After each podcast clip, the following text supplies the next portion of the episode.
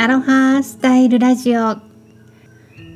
の人は堂々としてるよねとかあるいは誰かが別の人にもっと堂々としなさいよっていうようなことを言っているそういうシーンってありますよね。実は私昨日フラのレッスンに行ったんですけれどもその時にもらったフィードバックから着想を得まして今日はね堂々としているってどういうことなんだろうっていうことをちょっと掘り下げてみようと思います。そして堂々としているためにはじゃあ何ができるのかどういうふうにしたら堂々としている自分になれるのかというようなそんなことをテーマにお話ししていきたいと思います。どうぞお付き合いください。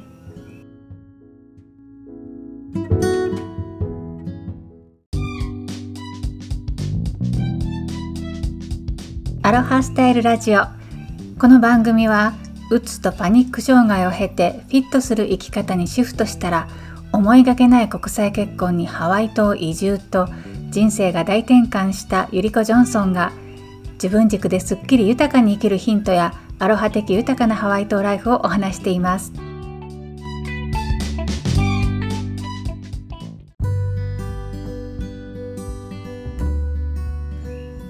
フラダンスを習い始めてちょうど丸3年ぐらいですただコロナになってクラスがね、えー、ずっとお休みの時期もあったのでずっと3年間レッスンに通い続けることができたわけではないんですけれども習い始めてちょうど3年経ったところですでそもそもは私フラをそんなにやりたいなとは思ったわけではないんです。はい、私のお友達ですね、まあ、お友達、まあ、お姉さんのような方がフラを習い始めるんだけど一緒に来ないっていうふうに誘ってくださったんですよ。でそれで、まあ、正直当時は、まあ、これねクムが聞いたら 気を悪くされると思うんですけれどもうんどちらかというと気分転換のような、うんえー、仕事に集中したいけれどもうん、どうしても行き詰まることがあるのでその時にあえて、えー、家からねそう私の場合はほぼ、えー、家で仕事をするのでどうしても煮詰まってしまうようなことがあるんですよね。なのでわざわざどこかに出かけていくっていうそういう行動をとって気分を変えるリフレッシュするそういう何かをやりたいなっていうふうに思っていたそんなタイミングでした。なのであじゃああの私も一緒に始めますっていうふうに始めたんですけれどもでもいかんせん理由が理由なので全然真面目に何て言うのかな、うん、習うそんな気持ちはなかったんですよね 正直。はい、なのでちゃんと基本的なステップを学ぼうとか振り付けを覚えようとかそういう意識がないまま行ってました。なので全くクラスについていけずに、うん、サボってばかりだったんですよ。でそうこうするうちにその私を誘ってくださった方が事情があってレッスンに来られなくなりました。でそれからそうですね2年半ぐらいでしょうかね。昨日のレッスンの時に久しぶりにねその方がいらっしゃったんですよ。でそれで私の踊りを見られて「あらうまくなったわね」っていうふうに言っていただいたんですね。でそれと同時にちらっとね堂々としてるっていうそういうフィードバックをもらいました。でそのことからああ堂々としてるそういうふうに見えたんだっていうふうに思ったんですね。自分で言うのもなんですけれども少々うまくなったかなとは思っていたんですけれども堂々としているっていうふうなことを堂々としているかどうかっていうのは全く自分で意識してませんでしたなのでそういうふうなあのフィードバックをもらったことがとても新鮮でしたしもちろん嬉しくもありましたでそういうことを言っていただいたことで堂々としてるっていうのは一体どういうことを見てどういう部分から感じ取られたんだろうその人はっていうふうにね思ったんです。でこれは、まあ、私の場合このフラに限って言うと私のその変化というのはやっぱり上手くなりたいっていう気持ちがある時点で芽生えたんですよね。クムフラ、うん、先生のようにもう先生はねまあそれ当たり前なんですけどものすごく優雅に美しく踊るんですよね。それはね4歳の時から始めて、えー、もう受け継いできている DNA も違いますしね、うん、そういう、うん、先祖代々受け継いできたハワイアンの血とそれから幼い時からずっと何十年もやっているっていう方ですから私が少々数年間やったところで当然追いつけるわけではないんですけどもあまりに優雅で美しいので私もそういうふうに踊れるように一歩でも二歩でも近づきたいなというそれだけを思って意識してやってきました。ですけれどもその堂々としているねっていうことを言ってもらったことでじゃあ私が具体的に何をやっていたのかっていうことをね改めて噛み砕いてみるとうんその優雅さの中にはとてもあの動作がね丁寧なんですよね。組むは。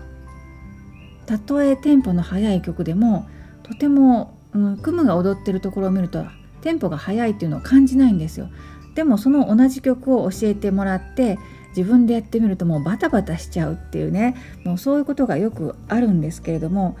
なのでそういう速いテンポの曲でもグレースフルに優雅に踊れるようになりたいなっていうのが常にありましたし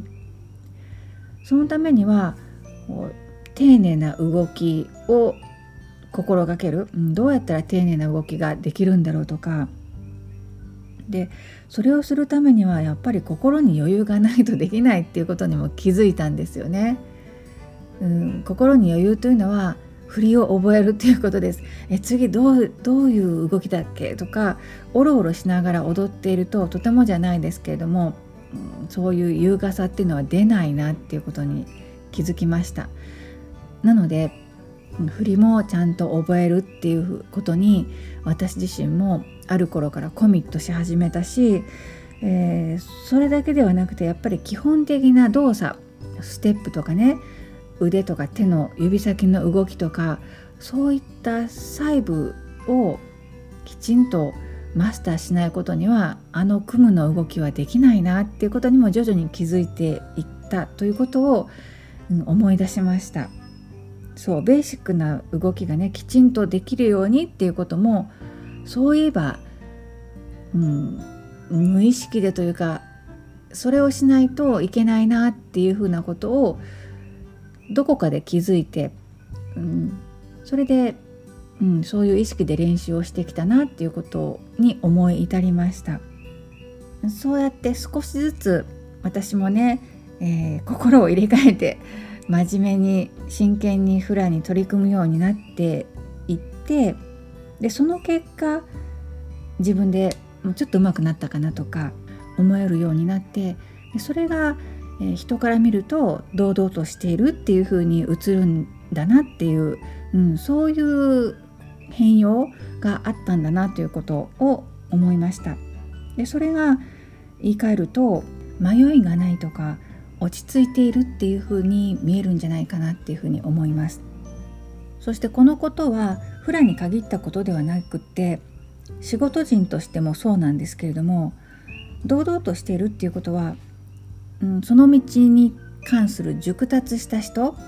エキスパートであるというそういう印象を与えたりでそれはイコール、うん、お客様とか見る人にとって安心感を与える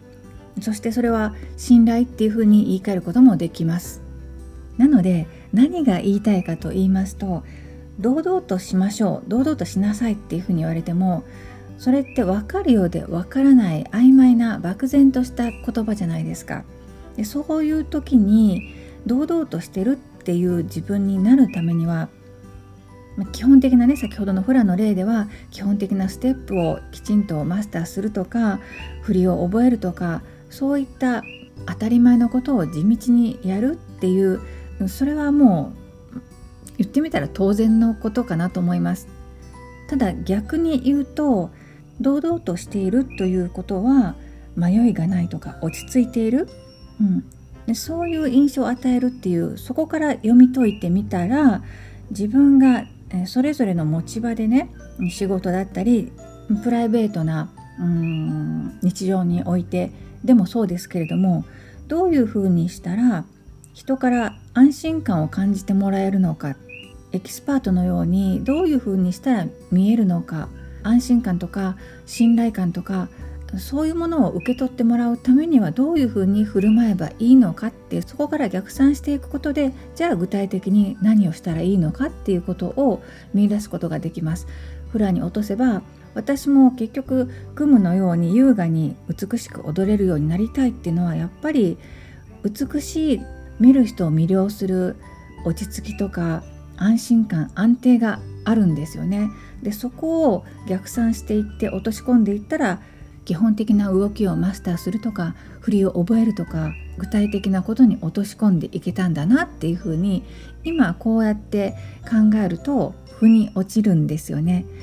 なので大事なのは堂々としているっていうのは一体どういうことなのかっていうねそこを噛み砕いてみる必要がありますね。というのも状況やシーンによって多少この堂々としているっていう言葉の定義が変わってくることがあるかもしれないですね。そうそして今これお話ししながら思ったんですけれども私が思う堂々としてるっていうのは先ほど迷いがないっていうことを落ち着いているっていうことを言いましたけれどもそれってどこから来ているのかってそのそこをまた一段掘り下げてみると自分を信頼しているっていうことがあるんじゃないかなと思いました。はいこれ今最後に出てきたことです。確かに自分を信じると書いて自信ですからね、うん、やっぱりその辺りつながっている部分があると思います、えー、ちょっと最後私自身も話しながら気づくっていうそんな風になったのであまりまとまってないかもしれません。ごめんなさい。でも何が言いたいかというと堂々とっていう抽象的な言葉をねなるべく噛み砕いて具体的な言葉に変えていく言語化していく。そこからどういう自分になったらいいのかそのためには何をすればいいのかっていうことが見えてくるということです。こういった作業は慣れるまで難しいかもしれませんけれどもやっていくとすごく楽しくなってきます、うん、これは騙されたと思ってやってください。そして人生がねどんどん開けていってる人とか輝いている人っていうのはこれをやってる人なんです、うん、あ私がそうですと言ってるわけではないですけれどもまずは言語化するところからやってみてください。でそれがどうしても難しいという方はコンタクトください。はい。